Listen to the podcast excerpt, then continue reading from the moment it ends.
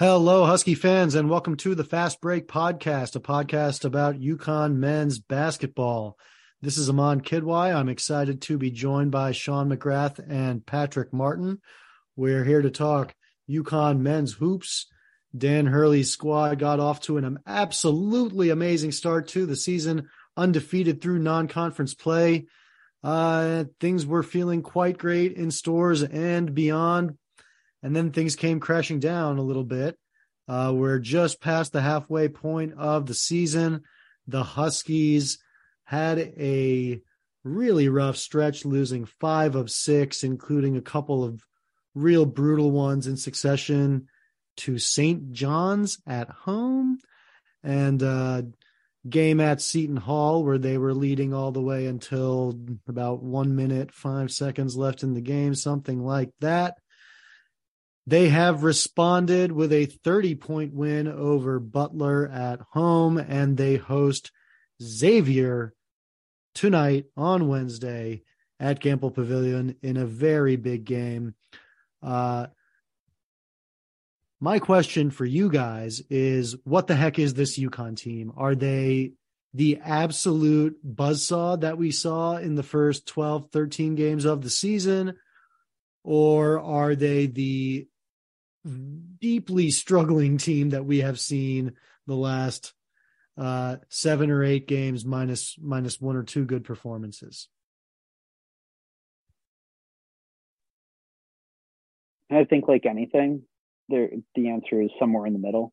They were they're not going to beat Alabama by 15 every single time they play, but they're not going to lose by double digits to St. John's very very rarely either. I just think that they were playing above their heads. Everything was clicking right in that 14 game winning streak. And now it's just a regression to the mean. And hopefully the game against Butler is a sign that they might be coming out of that a little bit, but never know what's going to happen with Xavier. It's Oscar season, right? So I'll, I'll throw out that UConn is everything, everywhere, all at once. Uh, they are absolutely at their best a top two team in the country. We saw it, you know, against not only Alabama, not in, not only against Iowa State, but with how they rattled off double digit wins for what the first 14 games. And last year, everyone was all excited because UConn had, you know, gone to double overtime versus Auburn. And, and that, you know, was what they all fell back on and everything and saying like, oh, well, we can, we, that, that was their ceiling. UConn's ceiling this year is yeah, it's to, to quote Jordan through the roof. And that everything looked like, you know, we were all planning trips to Houston in December and everyone was all excited. And then there's everywhere all at once, like Shawn said, the double digit L to St. John's at home, at home. Um, the, you know, the, the loss against Seton Hall looking, you know, the road losses to Marquette and Xavier and Providence. Those stink, you know, the road losses, but they still didn't look great. So you, you, you've seen it all. You've seen UConn just absolutely stink up the joint against St. John's, give up good fights against Xavier and Marquette on the road, and then blow the doors off one of the best teams in the country. So they are, I mean, they're they are a riddle wrapped in an mystery inside an enigma. It's, you know, who knows what you're going to get. Uh, the good news is there's a lot of season left, and hopefully they can kind of tap into what made them so strong earlier in the year. Yeah, and I mean, for me, it's it's they're figuring it out. Uh, they had a really really great start though, uh, and and what encouraged me about the start, uh, a few things. One, I did not think it was particularly fluky. It was not dependent on kind of like outlier performances in three point shooting or from any particular player or players. It was from solid contributions from all over the roster. And what I have felt uh, lately is that a couple of people have gone cold and a couple of people have gotten maybe less assertive, and that it, those things are happening at bad times. And also, um, you know, at a time when UConn gets into Big East play and some teams that are a little bit more familiar with the roster and some of its nuances and the coach's style and and all of that stuff. Uh, what are your guys' thoughts on kind of what's what went wrong during that that stretch where they you know they lost five of six? And particularly like you guys highlighted the the inexcusable losses the st john's and seton hall ones. Against seton hall at least the offense just was nowhere to be found in the second half they did not score a field goal in the last 651 of the game they scored four points on free throws you you can't do that and expect to win college basketball games. The shooting wasn't great. The offensive sets that they saw in the first half just weren't there. And I think that the offense has just come crashing down from any kind of consistency. Um, I think when you started the season, a lot of teams in the Big East were unknowns. You didn't really know what Marquette could bring. You didn't really know what Providence could bring. But what was the known was that Shaka Smart, Ed Cooley, for you know whatever grief we give him, Sean Miller, as corrupt as he is, th- those are all really, really, really good coaches. And for as strong as UConn looked earlier in the year, they were effectively scouted out, where you double Adama Sanogo inside because he takes six seconds too long to pass the ball out, and you run Jordan Hawkins off of screens they it became very clear in that six game stretch that UConn had no one that can go get you a shot. I watched Baylor Kansas yesterday, and all four of Baylor guards could break you down off the dribble and, and you know get you a basket one on one. Maybe Tristen Newton, if he's feeling like it, can do that. Um, Andre Jackson refuses to shoot the ball. Um, so very smart coaches figured UConn out. And now it's on Hurley and company to adjust because there are enough weapons, there is enough talent on this team that there can be a counterpunch for when they play these teams again at home. So there, there's still plenty of chances, like you guys said, to turn it around.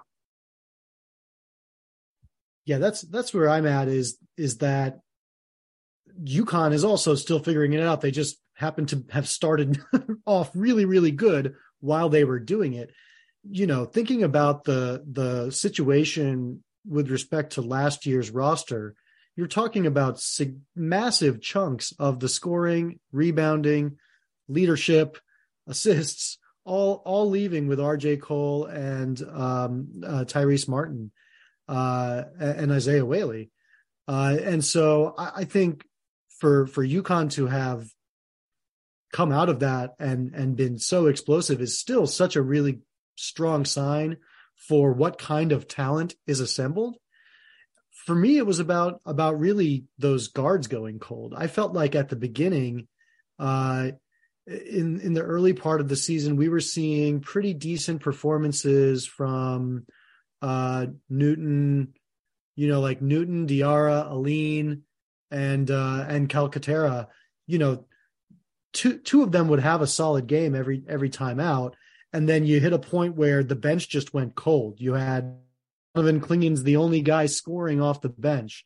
So that was an issue for me. But for that same reason, I do think that there's some upside in just that those same guys can all get more familiar with their new teammates and maybe get more to the production levels that they were at at their previous schools, which is what got them to UConn. But I, I am super concerned about the guard play, even in spite of that mild dose of optimism, because we know that strong guard play uh, carries well. It it it uh, is super important in March. It's a historic calling card of UConn and its most successful teams, uh, and and this team does not have that. So that's going to be a concern no matter what. Even though they do, I think, still have some upside yeah, I think the guard play is going to be what limits them. Calcaterra was never going to shoot 55% from three point range, which was what he was shooting at one point this season. He's at about 43 now, which even still feels really high. It's 83rd nationally as we speak. He's at 43.9%. Like, that's definitely going to go down. That's above his high water mark. Um, Tristen Newton struggles to get his own shot. Um, Hassan Diar, for all of his defense, just cannot play offense at this level. I think that the guard play is going to be something that really limits them because they, as Jordan Hawkins isn't somebody who can get his own shot. He's a great shooter, but you're not putting the ball in his hands 30 minutes a night. So finding someone who can do that, I think, is absolutely crucial. And I don't know if they have it this year. Patrick, anything giving you hopes for upside for for the squad? Um, not yes, obviously what you guys said, but what what I I think the hopes are very correctable. You know, UConn is I think they they average 19 fouls a game this year, which is an absurd number. You look at all the other teams that are up on that list, and they're all a bunch of low majors. There is no excuse to be fouling that much. And they hit a stretch of their schedule where they played three. Now we're seeing top 25 teams on the road. You're going to get those friendly whistles. Not saying that, you know, it was a referee job, but it is, I think, you know, with that weakness comes the strength of taking away the three point line, where they are sixth in the country in three point field goal percentage defense. Um, th- there are tactical adjustments to be had there, I think, where if you find a team, which was so, what made the St. John's game so infuriating, is they are guarding these guys chest to chest that they that can't shoot, that are 25% shooters. Um, you know, so if these guys can be coached up to lay off the, you know, sometimes you don't have to run guys off the three point line, give them a cushion. Maybe the fouls happen less and, um, that tightens the, some things up on the defensive end. And then on offense, the turnovers. How many times have they had more than 20 turnovers in a, in a game? And that just comes with, I hope, hope just experience. Maybe you put the ball in Andre Jackson's hands some more. Um, but those are correctable things that I think can hide a lot of UConn's weaknesses at the, at the guard spot. Yeah, I think basically their strengths are literally everything else. Their, you know, overall their ninth in offensive efficiency because of how they've been able to shoot the three point ball and how great Sanogo and Donovan Clingan have been. They're 12th in defensive efficiency and they're ninth in effective field goal percentage against. Like they're they are a tremendous defensive team and defense travels. So that's something that they can use to their advantage and they they're comfortable playing fast and slow, which I think is also a tremendous something that will serve them well.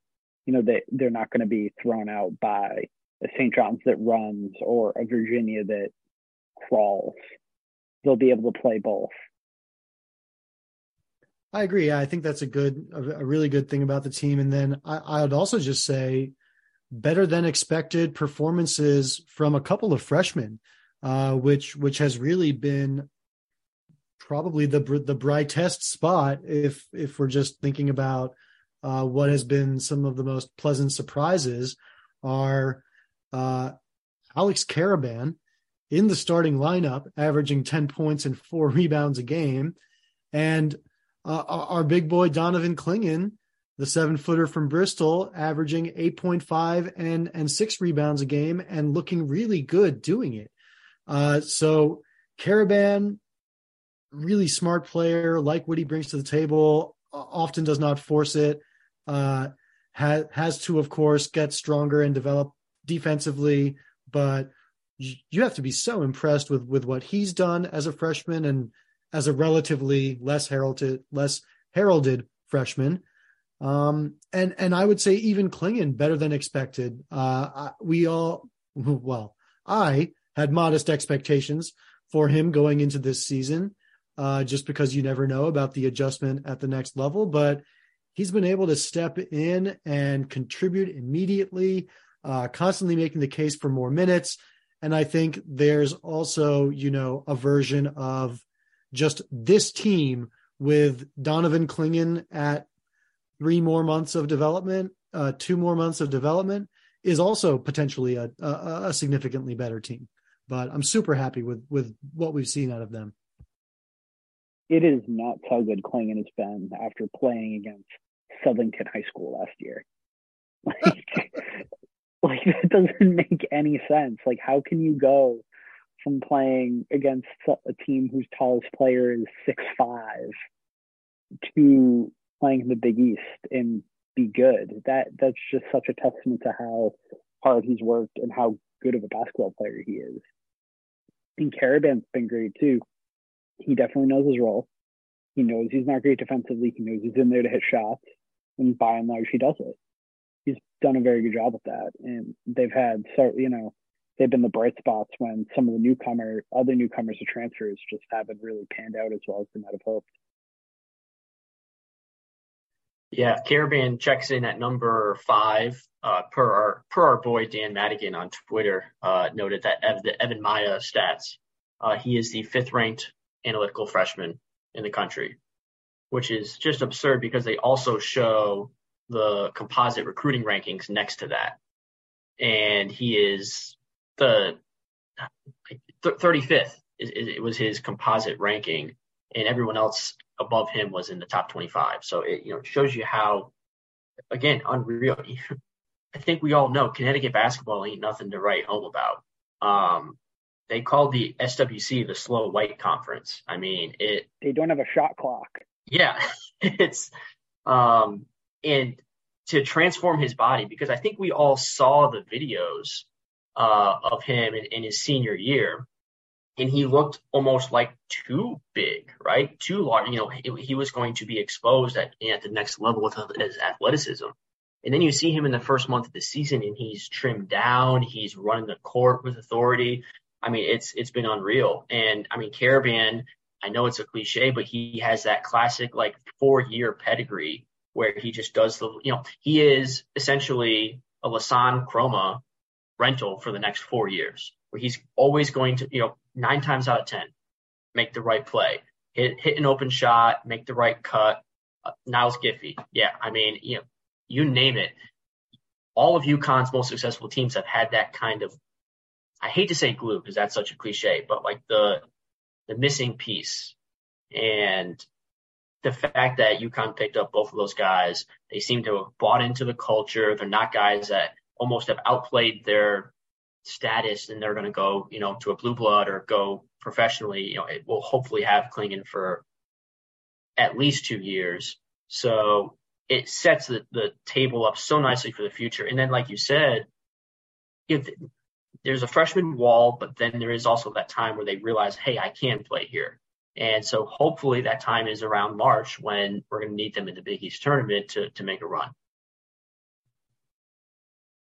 Yep. So the Huskies are hosting Xavier at 6:30 p.m. The Musketeers are ranked 13th. We'll get into a preview of that game but I did want to ask you guys one more question since we did just do a really thorough breakdown of the team is what do you think the ceiling of this UConn team is? We just kind of parsed through contender pretender. We obviously said uh, it depends and it's somewhere in between. But what what do you think? What do you guys think is the ceiling for uh, the UConn this UConn team this year? realistic ceiling or 99th percentile outcome. 99th percentile outcome is the national title. They've proven that they can do that. They they blew away Alabama at the end, and Alabama's number three in KenPom right now. It's probably going to be a number one seed. I know we're still a ways away, but unless they really trip up, that's what they're going to be. Iowa State, they did the same thing. Andre Jackson almost out rebounded an entire team in that game. And Iowa State is going to be, you know, a top four, top five seed. So they've had those games, but then the St. John's game, you can see that as a flame out in the first round. If they get the wrong, if for the second year in a row, they get the wrong one bid league champion, they could totally flame out again. This could be Teddy, the Teddy Allen game part two. Oh, just got a chill run down my spine there for a little bit. Oh, gross. Um, I just looked. UConn has the seventh best title odds on DraftKings right now, and the uh, let's see. One, two, I just yeah. want to go on record as saying that's much too high. Yes, exactly. that's and better than their Big East odds. they, and they have the seventh best uh, Final Four odds as well. Um, I, again, like, like Shawn said, that is their ceiling. You, you can't deny that with how they've looked at their peak. Um, and then, like you said, a matchup with a team that takes care of the ball, um, draws fouls. You know, if, if they get matched up with Baylor in the Elite Eight, I know that's recency bias because I just watched them play, but I don't see how UConn beats them. Um, you also have to take with a grain of salt that UConn caught Alabama in Brandon Miller at a time when that freshman, you know, he was still good, but he's figuring things out. He's even better now, two months later. Um, would you want to play Alabama again? I'm not so sure. Would you want to play Iowa State again? No, sign me up or send it back. I'm I'm good. So I'm going to go say their their realistic ceiling is is a hard fought Elite Eight out, where you look and say, you know what, that's kind of what we expected given the highs and lows of the year. Nice.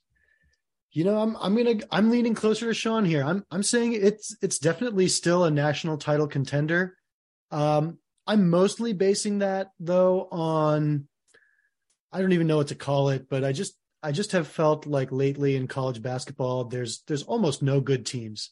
There's there's just like a bunch of kind of their teams and we see who wins year, year in and year out. And I think UConn is one of those kind of their teams. Uh, seventh ish, you know, best odds sounds pretty decent to me right now. Um, just remembering our experience of the last two seasons, though, I'm going to also just say, hey, let's win a game. Let's have this guy in this regime win a game. Uh, I'm I'm not the one who says he belongs on the hot seat because of the way those games have those two games have gone.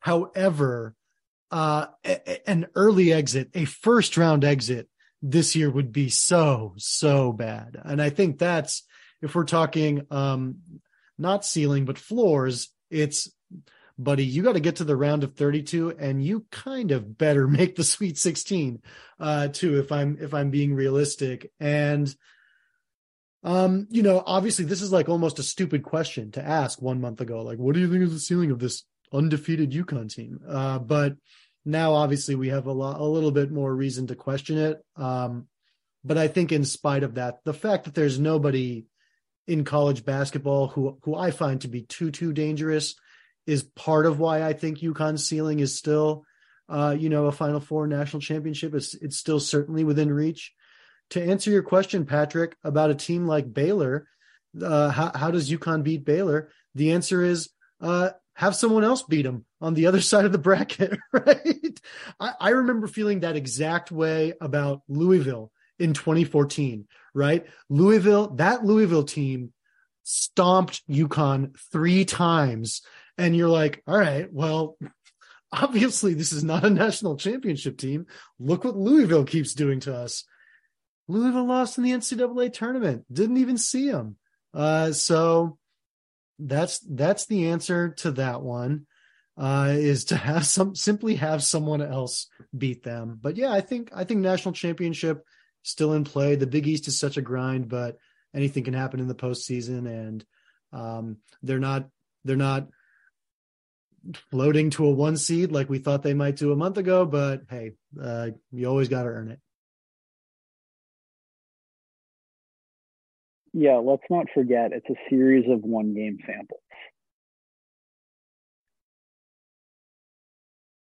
Also, ESPN, uh, Joe Lunardi's latest bracketology, and, and, we'll we'll stop after this, has UConn as a fifth seed playing the winner of Kentucky and Penn State, which I, I, I never want to play a team that has underperformed like Kentucky. I can't believe I'm saying this. You know, you, are already talking about Louisville and Kentucky. All my, I'm going to get roasted for this, but I don't want to play Kentucky. You, that seems like the type of team that UConn will not match up well against. So, like you said, it really depends on what you see in the bracket. Uh, and you hope in the next two months that there's, like Shawn said, there's enough of a sample size to say, if we do this, we will be fine, unless we play this, regardless of like opponent. So. You know, it's kind of funny um, when Sean brought up the the New Me- the the New Mexico State game, the the early exit, I I was realizing that was when the three of us had our last podcast. Uh, we uh, we got together. I was I was in Marseille at the time, and we just did a little um, uh, men's basketball. What the heck just happened? Podcast. Uh, so uh, nice callback there. Good job. Good job, us. That was planned. Uh, good job. Um, so yeah, I mean, you know, UConn still certainly has some some room to grow. I think in terms of making its case. I I do envision them finishing stronger and landing maybe in that three or four seed line, and I think that would be a great place to be and set yourself up for a nice first round matchup and a decent second round matchup that puts you in a good place uh, and we'll just have to to see what happens there. Um, but next up, the as we mentioned, the Huskies are at Gampel hosting number 13 Xavier. Last time the two teams met on December 31st, they handed UConn its first loss. Oh, how innocent we were back then. It was an 83 to 73 uh, game. UConn was kind of trailing most of the way. Uh, Patrick, we'll start with you since you were drinking free alcohol uh, on site at this game, uh, I believe. Uh, what what do you remember about Xavier? What's good about them? How do they match up against UConn? And what does that mean for this Wednesday night return matchup? Uh, well, I, I, I, guess I will have to clarify that I found out that the alcohol was not free, uh, but the seats were better than the club yeah. seats. Um, shout, out, shout out to Chemo Unity. Um, but no, that was, and I, I will not mention the uh, certain fan seat away from my girlfriend who was leaning over her to chirp at me. Uh, I'm going to be the bigger man here, like I was at the game, and uh, and just let that slide off my shoulder. Um, I mean that that was what we I referenced before is we started to see the cracks in UConn's foundation regarding fouls, turnovers. If a certain guard doesn't get hot, uh, they are very vulnerable. Xavier is one of the best offensive teams in the country, and not just offense, but their pick and rolls. Um, CBS threw out some stat that said Xavier is second in points per possession in effective field goal percentage in the country for every team that runs at least 75 pick and rolls. Um, and the 77 points that, you know, UConn allowed, the half court points that UConn allowed, that was the most they gave up all year at that time. So they were completely exposed. And what makes Xavier so dangerous is their bigs, Freemantle and Nunge are basically, they can, they can bang inside but they can also step out and shoot. So it, it just causes so many mismatches with UConn's. But, you know, I think Donovan Clingan only played five minutes that game. Um, because he, I think he just, he didn't have the mobility to go out and guard Nunge because Nunge can just hit you with a pump fake and, and, and blow right by him. Um, and that's not to mention, you know, Colby Jones, who's the 26th ranked player on EvanMiya, um, Souley Boum, who is like if you could pick a player from the Big East to insert on UConn right now, I would throw all my chips at Souley Boum because he can go get you your own shot. He's a three level scorer. I mean, he's exactly what like UConn needs. And Xavier has him, so they have all this incredible offense, but they don't do defense. And hopefully in the home crowd, uh, some ironing out of UConn's offensive issues that we already talked about. They stay close enough to not shoot themselves in the foot, which is essentially even what they did on the road. You know, we talked about the Hurley technical a lot when it happened. That was, I think, a five point swing when UConn, it was a one possession game before that happened. And then he had Andre Jackson jacking up. He shot 12 threes. He shot three of them were in the final like 90 seconds. Yeah, it was just absurd. Like I, I get you got to jack up some yeah. threes, but at least give it to someone else. Like what what are you doing? Um, so you know those little tweaks here and there, and I I think UConn finds themselves in a good spot with like a minute left tomorrow or today. Yeah, I think we're going to need to see Clingan and Sanogo together. It hasn't happened with any kind of consistency, but Xavier's the only team that they've played that has two bigs like this. So it, it's going to have to happen. You can't have Alex Karaban guarding one of these guys. You're uh, now granted Samson Johnson wasn't around this first the first go around, so maybe Samson Johnson is the answer. But you like Karaban is too much of a liability to put on Freemantle, and Nunge would eat him alive at seven feet. Like, it's just not something that they can do and expect to succeed. Yeah, I mean, so, I, I do think this Sanogo Clingan combo is really like the secret weapon that that Hurley is not showing us enough of, uh, not not showing fans enough to whet their appetite for the the uh, the two bigs, the two massive bigs lineup, uh, and and everything that that would bring to the table. Um, but yeah, I, I agree that this is the moment to do it. And hey, Xavier, that's the uh, highest ranked team in the Big East in the polls and in KenPom. They're first in the league right now in the conference standings with an eight and one record. Um, I will say they've got a really rough stretch starting right now. They got to they got to um, luxuriate in a home game against Georgetown right before this, but they are at UConn, at Creighton, Providence at home, St. John's at home, Butler on the road, Marquette on the road is there is their next six games. All of those are A or B matchups on KenPom. Um, they've they've still got to visit uh, Providence as well. So they've they've got a rough uh, ending to the season, whereas UConn has a slightly more friendly uh, end to the schedule, I would say. So that's a big deal. But this is this is huge for the Big East standings as well. Was was really the other main point I was making is that uh, you don't want to get swept by anyone, and you don't want to, you know, losing this would basically kind of, I, I would have to imagine, give them really the inside track to winning the regular season crown.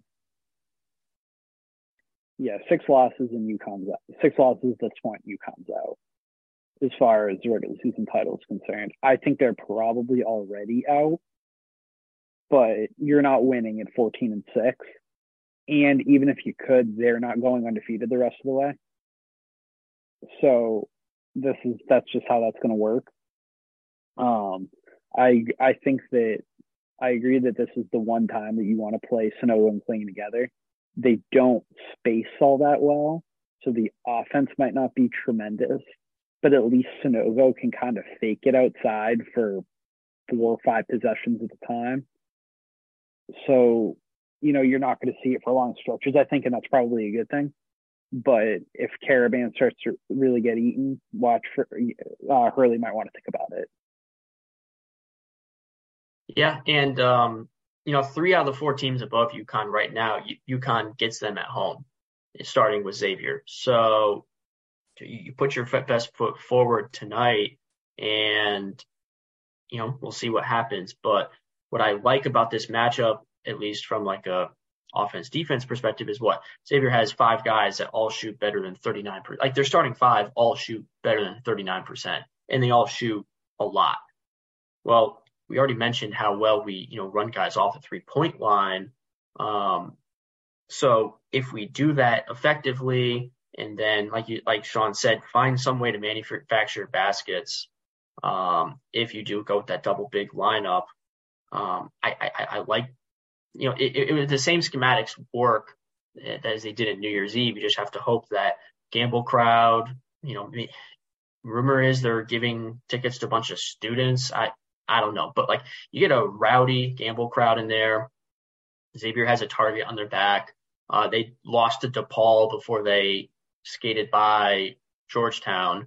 And I watched that Georgetown game. They did not look great. I mean, they traded baskets with Georgetown for a long time. So you grab them, and you get a little bit of momentum. You can kind of safely say like, okay, we had that little stretch. they had us in the you know first part of the season. and Now let's um, you know move forward. Yeah, I think that's an interesting wrinkle that students are going to be taking it, or people may be donating tickets if they won't be going because of the weather.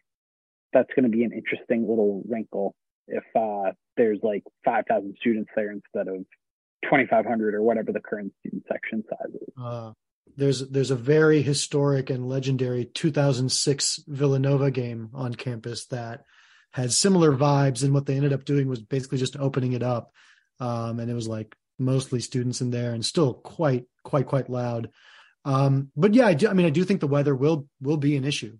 Um, people, uh, you guys, you guys are on the roads. People, people be crazy driving lately.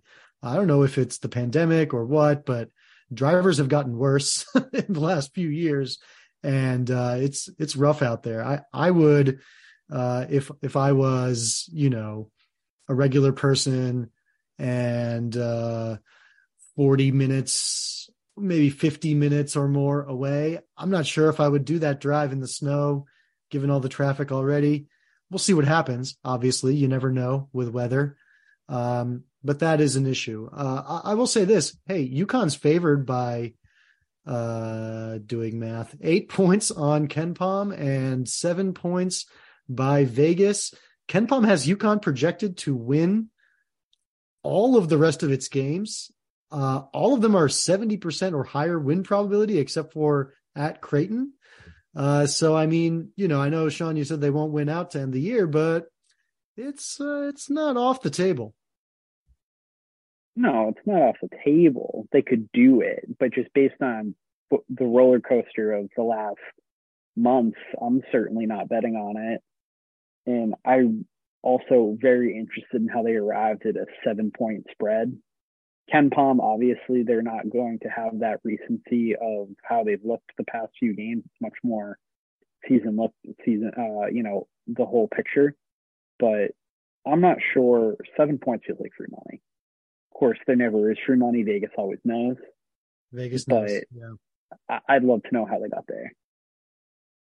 Yeah, I don't want to pretend to be some sports gambling expert here. We're not running one one of those types of shows, but if I had some nuggets and I, you know, wanted to throw them around, uh, seven points is, is is a lot, and I feel like us more than most have seen UConn struggles firsthand and know that you know while it's nice to always fall back on these analytics and the KenPom stuff eye test is also important, and they they don't really have that eye test yet uh, in 2023.